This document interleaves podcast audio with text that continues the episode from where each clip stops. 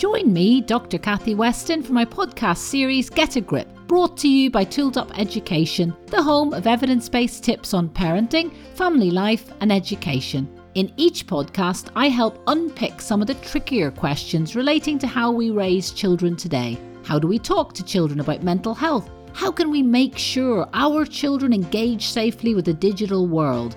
Whose responsibility is the mental health education of our children, teachers or parents? These podcasts get me talking and you thinking. I've reached out to today's thought leaders and main researchers in this area and asked them their views on the areas where we need to get a grip. Tamsin Ford is Professor of Child and Adolescent Psychiatry at the University of Cambridge. She's an internationally renowned child psychiatric epidemiologist who researches the organisation, delivery and effectiveness of services and interventions for children and young people's mental health. Welcome to the podcast, Tamsin. How are you? I'm very well, thank you. It's really lovely to get to speak to you again, Kathy. Thank you for asking me back. Well, Tamsin, a lot has happened since we last spoke, including a global pandemic.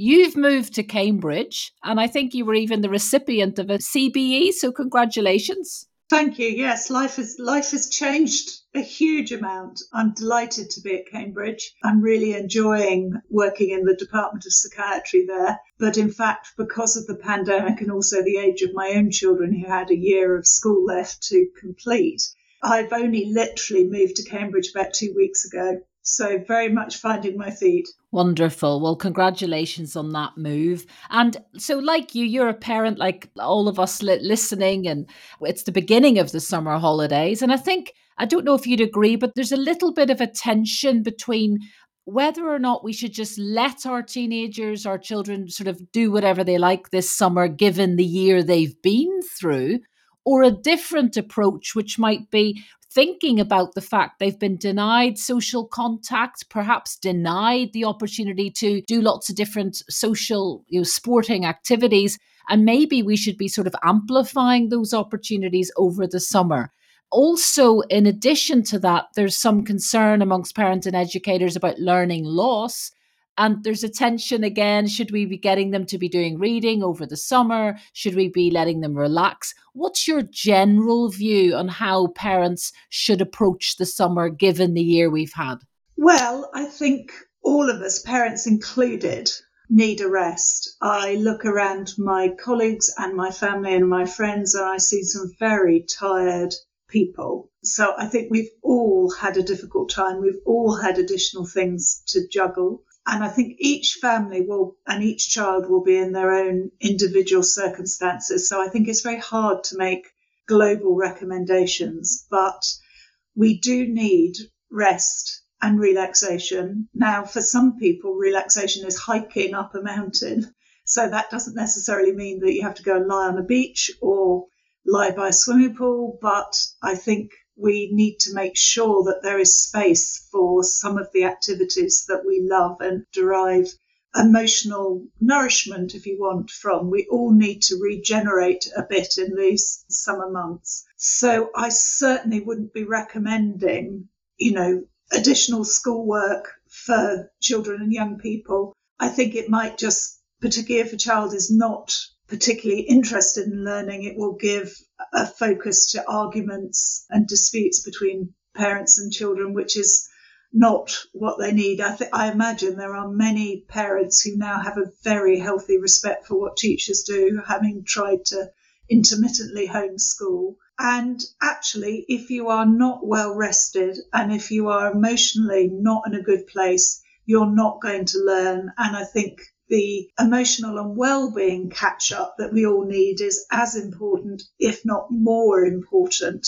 than the learning loss. That, you know, all the children of a particular age group will be in the same boat. So I think it's more important to try and re-establish peer relationships, particularly for the younger children who will have found it hard to keep in touch via social media in the way that teenagers can. And, you know, I think we're not yet immunising under eighteens, and secondary school children have less risk than the elderly of getting very ill, but it's now clear that they can get the virus. although the risk of hospitalisation or death is very small, we don't yet know about long COVID. So I would be encouraging outdoor activities and outdoor socialising, and with social distancing and masks and things, if children and parents are worried about others in their family who might be vulnerable or shielding, which I know is a big issue for some children. They worry a lot about bringing the infection back into their households. So a sort of a proactive but cautious approach, and as much outdoor time, you know, hopefully with peers as, as we can fit in. Yeah, yeah, Lovely. absolutely. Absolutely. I don't think you can do too much of it. And I think also we've all been inside and glued to screens much more than we would be. For example, at a school, you would normally get up and walk across the school between each lesson. And when, you know, what's happening to me is, I'm, and I'm sure it's similar for many people, I sit down at my desk and I kind of do a long haul flight every day. So actually, I think we all need to get outside and move around more than we have been. And I think lockdown, as you know, as the research has looked at, has been incredibly disruptive. There has been a period of enormous change across work habits, learning habits, sleep habits, eating habits. It has exposed so much in terms of what we rely on and all those lovely, I suppose, protective assets that exist in our lives that were stripped away. So th- there's been a, an enormous period of adaptive coping and adjustment. And maybe we're in a period now of sort of recalibration. You know, we're tired. We're trying to make sense of what's happened as families. I think so, but I think we also need to realise that actually experience is very mixed. So yeah. In the Oxwell survey of sort of over two hundred schools around the south and southeast of England, but also in the national survey, which was across the whole of England, whilst most children thought that lockdowns had, had made their life worse or much worse, and that, it won't surprise you, that was strongly associated with poor mental health in the national survey. There was a sizable proportion, sort of somewhere around about a quarter of children and young people who said lockdowns made their life better. And I think it depends on the family and situation in which you are locked down in. So if you are lucky enough to have your own bedroom, somewhere to study, a family with strong, positive relationships and easy access to green space, whether it be a garden or common land or a playground that you could get outside into, that's very different from perhaps having one tablet or smartphone for the family and being very overcrowded in a small flat in a high rise in a, a metropolitan city centre with very limited access to parks or green space and a high density of population that means, you know, getting to them and even being in them, it's very hard to socially distance. So I think, you know, people's situations vary. I think the other reason why some children and families may have found lockdown easier is, sadly, our, our schools do wonderful work and they are great places for most children and young people, but there is a sizable proportion for whom school is a real struggle. And actually not having to get up and deal with bullying face-to-face or social anxiety or whatever it is that's making it difficult, being able to tap into school remotely and go at your own pace has meant that some children have had better access to education than they have for years. And would you agree that some schools are in a sort of a quandary about that because they recognise that some pupils not only might be happier at home doing remote learning, but also engage better in lessons? And I've certainly heard that anecdotally from educators that they're encouraged, obviously, to bring all children into school. But for some children, there seems to be a resistance to do that upon transitioning back in. Yes, and I'm not surprised. I think there are two kind of groups of children this might apply to. So severe anxiety, particularly if it has a social element to it. Schools are very, very sociable places, particularly from secondary school up. And that for some children can just be overwhelming. And there are a sizable proportion of children who are not able to get to school because of such mental health conditions. And such children and families need support, but actually we want to minimise the loss to learning whilst we are trying to deal with their anxiety. And yes, ideally we want to get them back into school, but for some children that's really, really hard.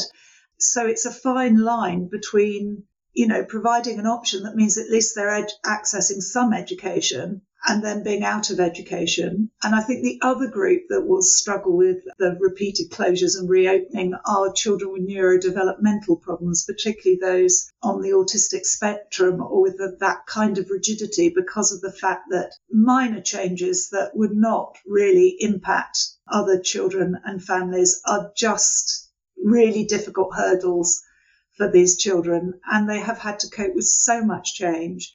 And then they're going back into a school that's really changed. It's not the school that they remember.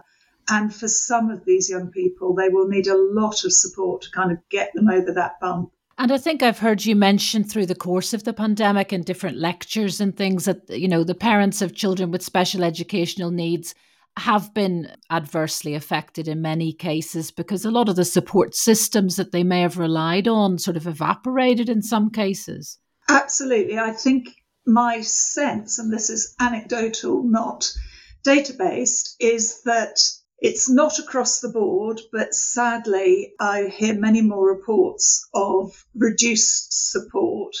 I don't think I've heard any of increased support, and certainly there was disruptive support. So you have a child who you have support to help you cope with them as a family, and suddenly they're not going to school.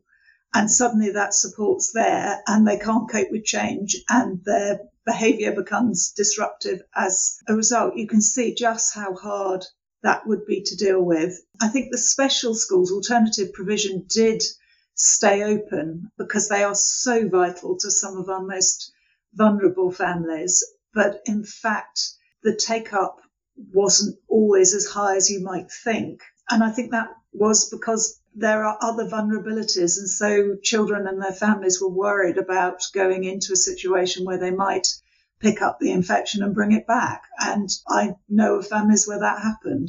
So it was, you know, it wasn't an unrealistic fear at the peak of the pandemic. That's right. And sort of there seems to be some sort of rises in health anxiety among different groups, totally understandably, which is an ongoing issue, isn't it?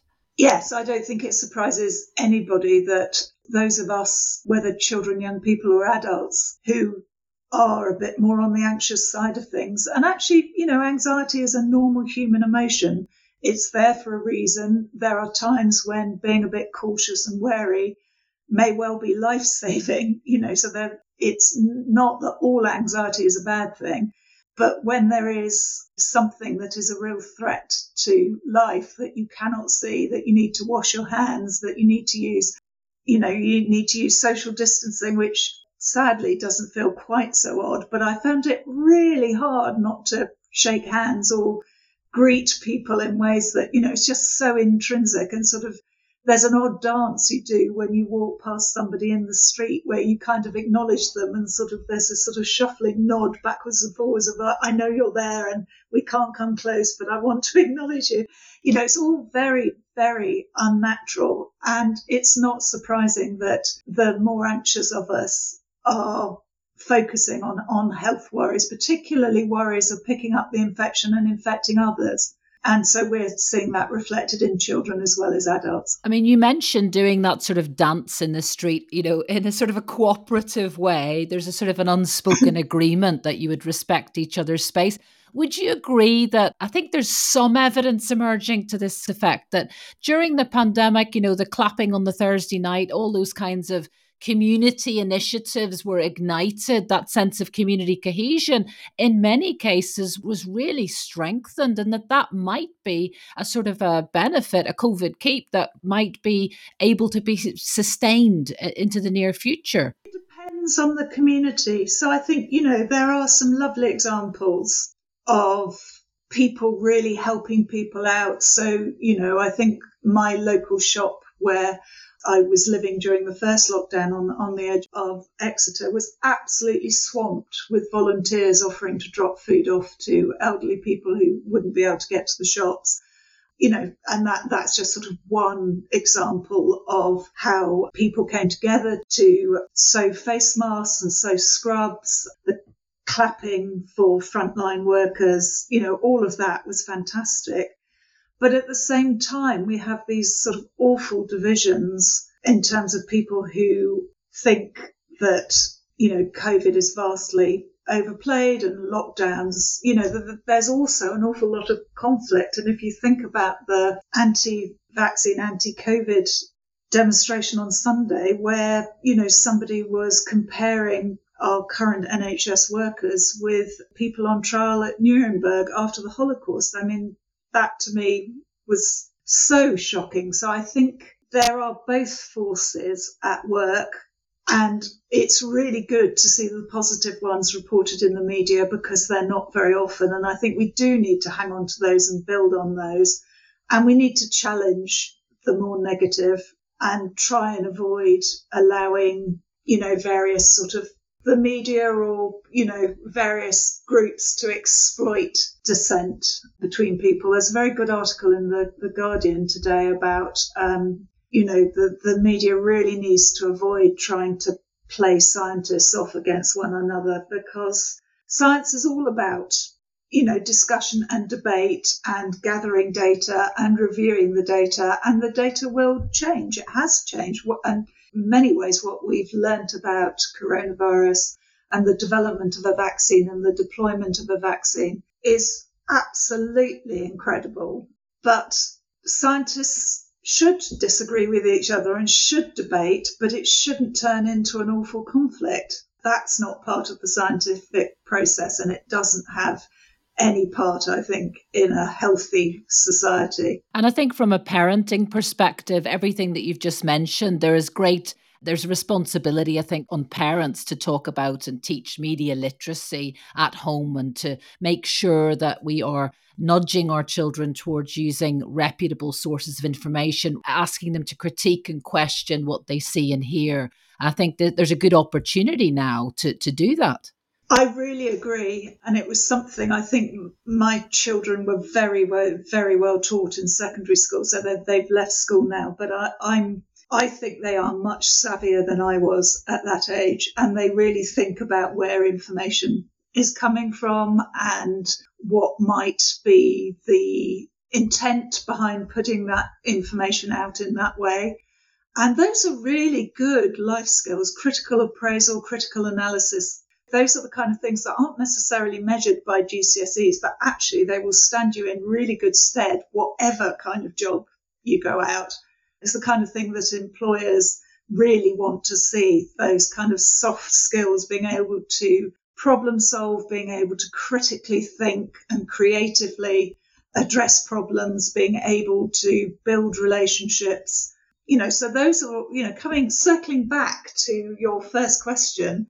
You know, the, the reason why it'd be great to get children together in activities outside during this summer is that actually not only have they not had a chance to learn the academic skills, whilst there's been less contact with peers, it's all those softer skills have also been stalled. And actually, they may not be measured by G C S Es, but they're arguably more important. Absolutely. And I know anecdotally many parents have worried about the sort of depletion in social skills.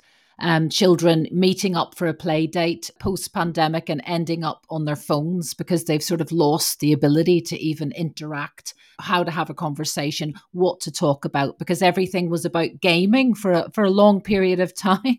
Yes. So in terms of children's and young people's mental health, I'm afraid I've got a little list here. Uh, and okay. it's not just it's not just the list I've come up with on my own. This is, you know, we've done lots of interviews with with researchers like Dasha Nichols, with Kathy Cresswell. We've kept in touch with the research community, and we and I've been to many of your talks and lectures and conferences in recent months. So I just want to touch base on some of these issues, because educators, schools are very aware that there are emerging issues that everyone's talking about in school communities and are worried about at the moment. So I'm going to run through them.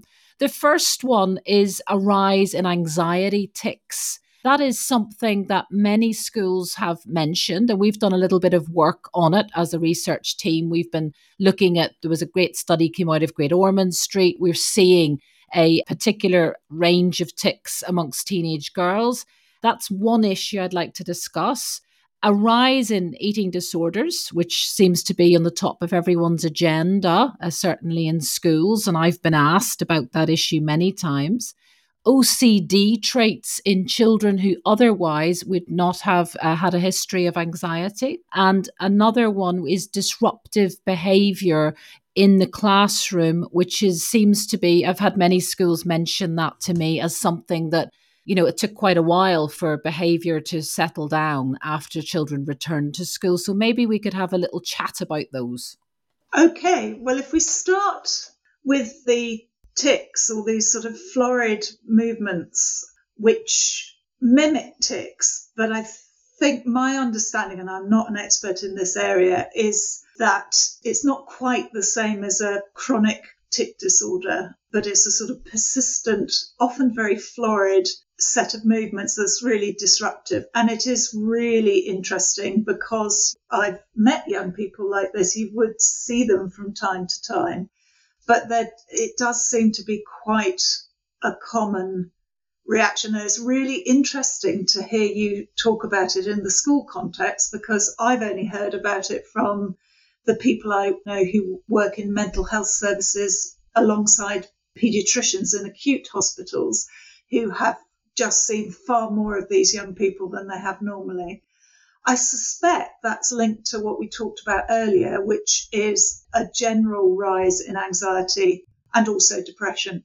And so even pre-pandemic, those particular mental health conditions, so the severer end of the spectrum, were increasing. And I think what we've seen during the pandemic is those that were experiencing some difficulties, but, but perhaps not at a clinical level, have been tipped by the sort of added stressors that have, have stacked up into clinical presentations, of which these ticky type movements is one, and O C D is another very common one. So uh, one common obsession, which then may be leading to compulsions to wash your hands, is a fear of germs. And, you know, we've all been told and instructed many times to fear germs. Well, if you're somebody who's on the more perfectionistic side of things, that can become a focus for anxiety. And once you get into the cycle of feeling like, well, I have to keep washing my hands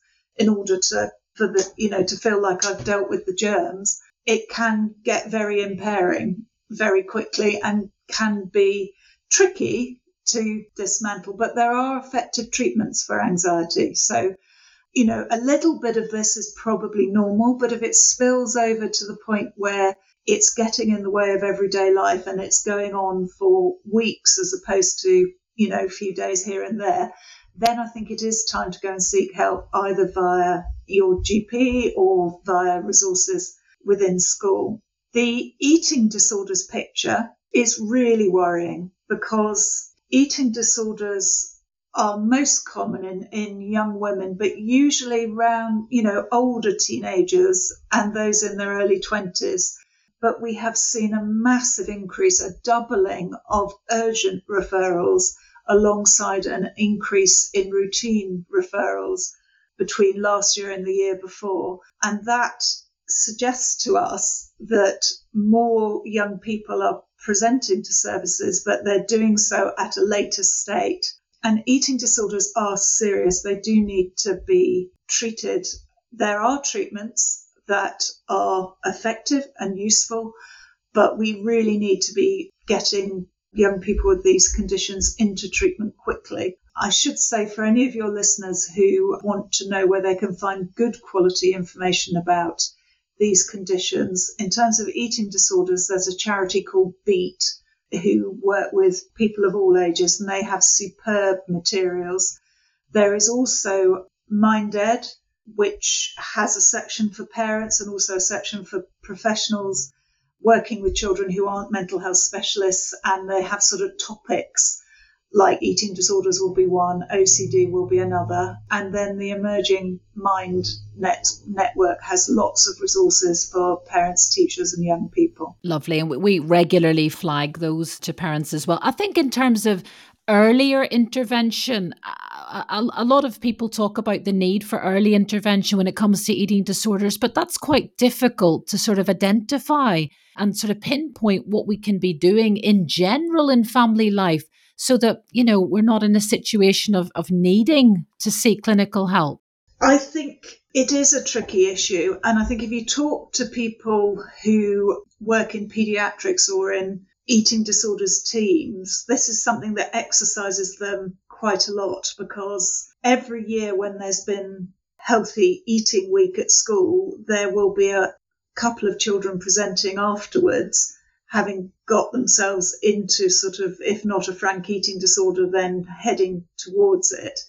However, we also have an obesity problem as well, which is equally unhealthy and not great for your mental health. So I think we need to do something about our attitude to food. And I think in terms of preventing mental ill health and promoting mental health, there are P S H E topics that should involve things like being aware of your emotions, being able to talk about them, developing self-awareness of your particular character type. Some people will be more or less anxious. Some people will be more or less emotionally volatile. Some people will be more or less active. And we're all different, and that's great. We should be all different. But if you're aware of your particular makeup and what you find stressful and what you find relaxing and rewarding, then you can try and balance your life out so that you can manage your mental health. You know what is likely to deplete your mood or make you anxious or, or upset or angry and irritable, and be able to step in so that rather than reacting, you are choosing to act, which is very different.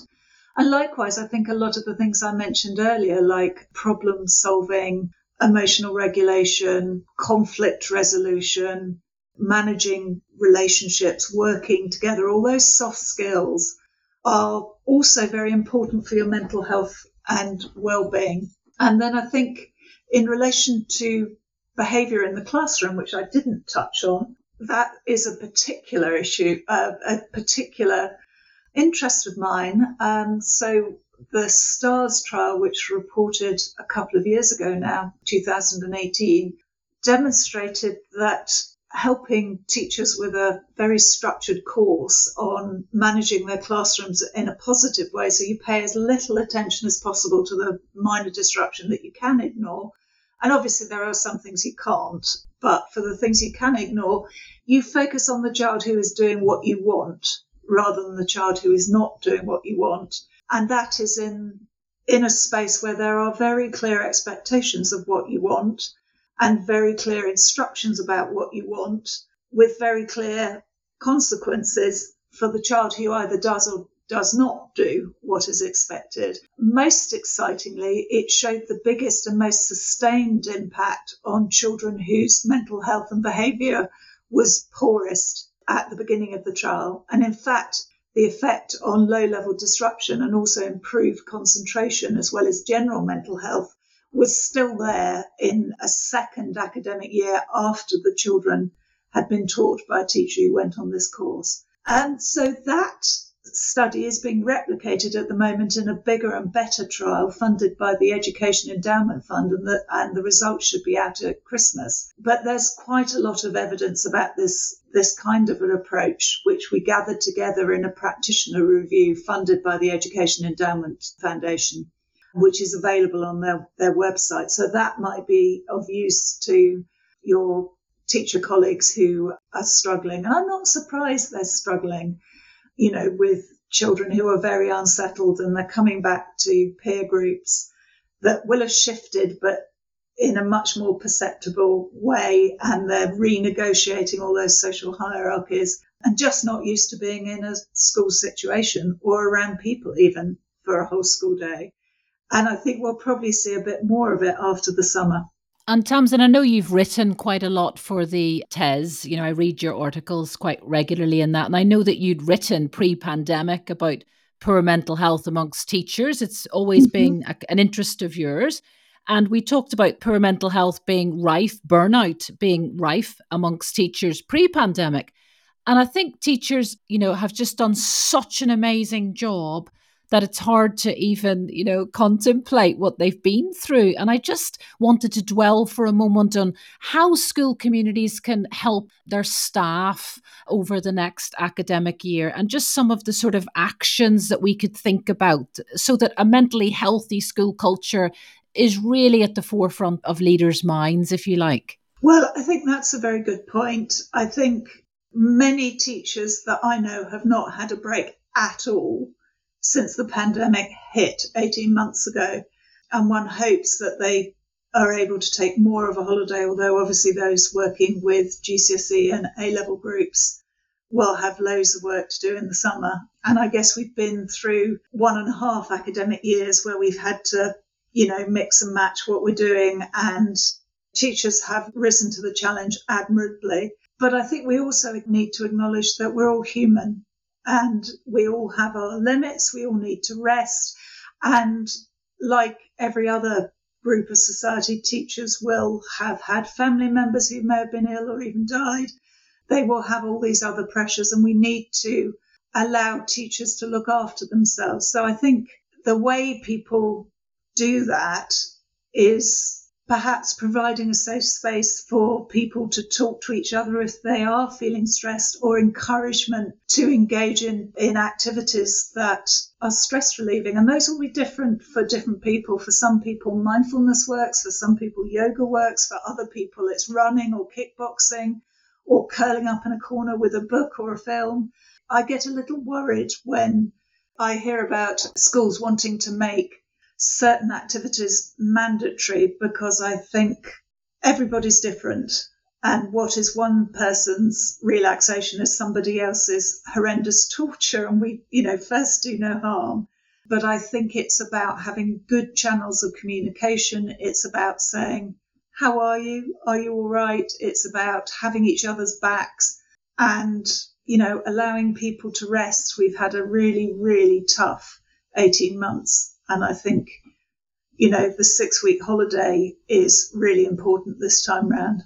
I think it's important as well that colleagues are able to recognise when their colleague is highly stressed or burnt out as well. I think in my experience, you know, teachers in particular are just have so much stamina, and they're so altruistic. They just want to help, you know, they'll just do mm. anything to help other people, but often at great detriment to their own well-being. I agree. And I think that was behind my remark about saying, you know, how are you? You know, allowing people to talk and, and allowing it to be all right to say, you know, today I'm finding it hard. I think it's similar in other frontline professions. You know, we're often medics, nurses, policemen, teachers, social workers out of a real sense of duty and vocation. And therefore you feel like you're letting people down if you don't go in, or if you say, I can't do this extra thing. And I think it's allowing people to say, no, I can't take on this extra thing at this point in time, or having somewhere where it's okay to go and talk to someone. It doesn't necessarily have to be someone in the school, to say, I'm really struggling at the moment. I just need to talk to somebody. So, you know, to help me kind of sort this out in my head and, and to help me through until it passes, because normally it does pass. And the other thing that seems to be working, certainly in some universities that where I've worked, they have a peer coaching culture where you sort of formalise that peer support. And that seems to be terribly effective, where you say, you know, I need ten minutes of your time. And that person is sort of encouraged to give their colleague ten minutes of listening. And those sorts of little peer interventions can be can really enhance well-being, I think. I, th- I think that's a way of scaffolding exactly the kind of culture that I've been talking about. I, I don't know if anyone's done a trial of that kind of an approach, but intuitively it will encourage honest communication and listening. It's not just the person telling you how they feel. They need to feel heard, and they need to feel understood, and they need to feel that they're not being judged. Yeah, fantastic. That's absolutely correct. And I think that making sure that everyone knows that we're all in the same boat in whatever work culture you're in. And I think the developing of empathy for your colleague's position is always helpful. I agree. And I think also teachers and other educators and many others on the front line also need to be gentle with themselves. I think we're probably much harsher in our self-criticism than we would ever be about a colleague. And sometimes it's so quick and so kind of ingrained in our ways of thinking, you don't catch how awful you're being to yourself with your internal sort of monologue and thoughts. But actually, we all need to give ourselves a break. Tamsin, something that I came across today with great joy that I shared with my research assistant was something on your website which referred back to your work at the University of Exeter. And it was a little questionnaire for pupils to fill in about mm-hmm. how they're feeling about their school. And the reason I mention it is because at the start of the new school academic year in September, I always think it's a great idea for schools to audit how everyone's feeling or how they're doing and how staff are feeling. And I just mention it because what do you think in general of schools being able to use tools like that in a sort of self-sufficient way? It was very exciting to come across it because, as you mentioned on that part of the website, you know, schools can use that and you provide them with the tools to analyze the results as well. And I think it's brilliant for schools to have those snapshots of how people are feeling in the school community over time. Well, we developed the questionnaire for the STARS trial because I wanted to have the children's voices in there. It was really important to me, but there aren't many questionnaires that four-year-olds can fill in. So it's very, very simple. And in fact, it's generated quite a lot of interest, so that it's been used by studies in Oxford and in other faculties across the U K and translated into an array of different languages. I mean, what I haven't seen your, you know, we haven't evaluated it as a screen. I think it could be used by schools if they wanted to get a temperature check of the whole school. The other way it could be used is to open up a conversation with a child. So if you sat down as a SENCO or pastoral support person with an individual child and you filled it in as a conversation, it might, because it sort of takes the focus off slightly the questions you're asking, it might open up a conversation about how they're doing. So it could either be used in a very targeted way or used to kind of take a temperature check. And it's free. It's on, on the Exeter Medical School website. And as I say, there's a funny array of languages. I think we've got Swedish, Chinese, I'm not sure that's on the website yet because it's not been validated, Persian and Italian. And I think there's a German one in the offing as well. Fantastic, truly international. It was just such a beautiful little tool that I know uh, so many school settings would, would enjoy using with confidence.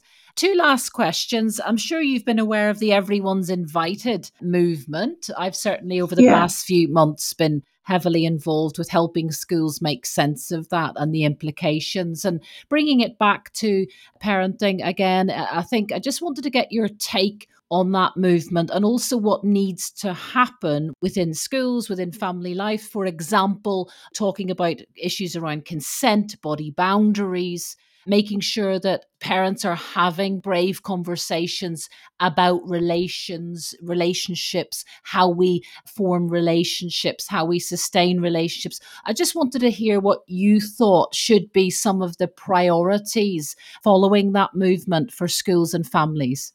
Well, I think it's a very timely movement. I think some of the content is frankly horrifying, but you know, we all knew it kind of went on, but this is kind of really lifted up the rock and, and shown everything that's going on underneath. And, you know, my own daughters are nineteen, so something I've sort of worried about and thought about a lot in the last few years.